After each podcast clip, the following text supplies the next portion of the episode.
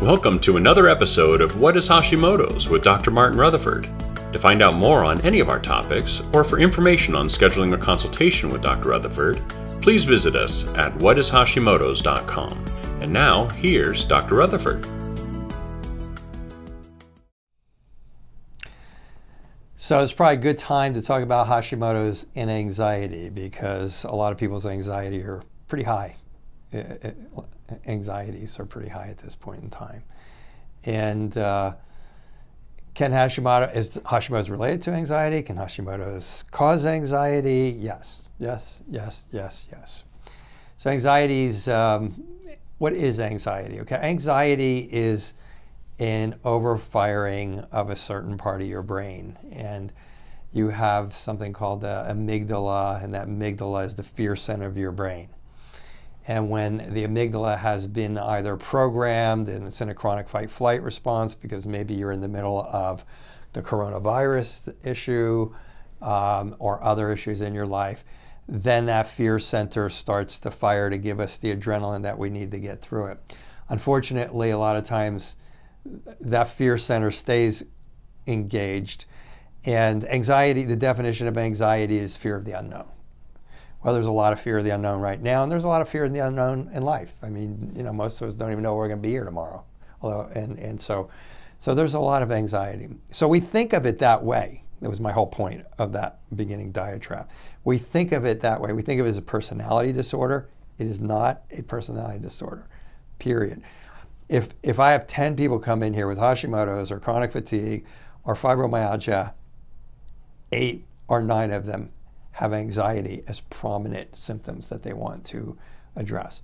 So how does Hashimoto's connect? So there's a lot of things that contribute to anxiety. Low blood pressure contributes to anxiety. Low blood sugar contributes to anxiety chemically. And what these things do is they alter chemistry in your frontal lobe, in your brain. So if you start to get too much inflammation in your frontal lobe, you start to get a lack of oxygen in your frontal lobe, you don't have enough essential fatty acids, or you get too much inflammation. Okay, for those of people who've watched me, you probably understand that I say that a lot, those four things. Now, frontal lobe, it's the part of your brain that's supposed to shut down that stress response and shut down the anxiety. So Hashimoto's kind of attacks from two directions when it comes to anxiety. Number one, it creates inflammation in your frontal lobe, and some people would say throughout your whole brain, but it certainly creates inflammatory responses in your frontal lobe, and it decreases blood supply to your frontal lobe. So from a purely functional neurology point of view, you have this frontal lobe that's supposed to be shutting down the stress response and the anxiety response, and it can't do so because it doesn't have the proper chemistry, because you have Hashimoto's. I think more prominently, Hashimoto's, so Hashimoto's, hypothyroid. Okay, when you're in hypothyroid mode, you're probably not having anxiety.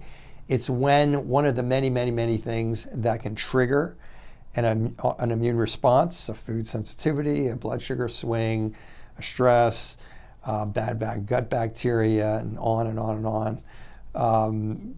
When these things trigger an inflammatory response that ultimately triggers a response against your thyroid starts vomiting out all kinds of thyroid hormones, and you have receptor sites all over your body, in every cell of your body for receptors. And when you get too much thyroid hormone going into an area, it will create an exacerbative response. And so these thyroid hormones can create a global inflammatory response. So you eat a food, the food is a food sensitivity that you're not aware of, you eat it, it creates an inflammatory response, it's the thyroid flares up, you start getting anxiety, and the next step, by the way, is panic attacks.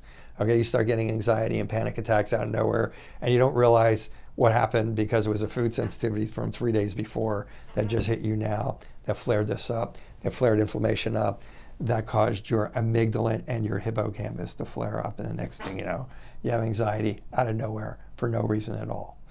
So yes, anxiety, when that is a prominent symptom on the assessment forms that we use, I'm always looking at, it's like a first, I just because I see so much Hashimoto's, That's always like one of the first things I'm looking for if the patient hasn't already come in with that diagnosis. So yeah, anxiety, Hashimoto's, that should cover it. Thank you for joining us for another episode of What is Hashimoto's? To find out more on any of our topics, or for information on scheduling a consultation with Dr. Rutherford, please visit us at whatishashimotos.com.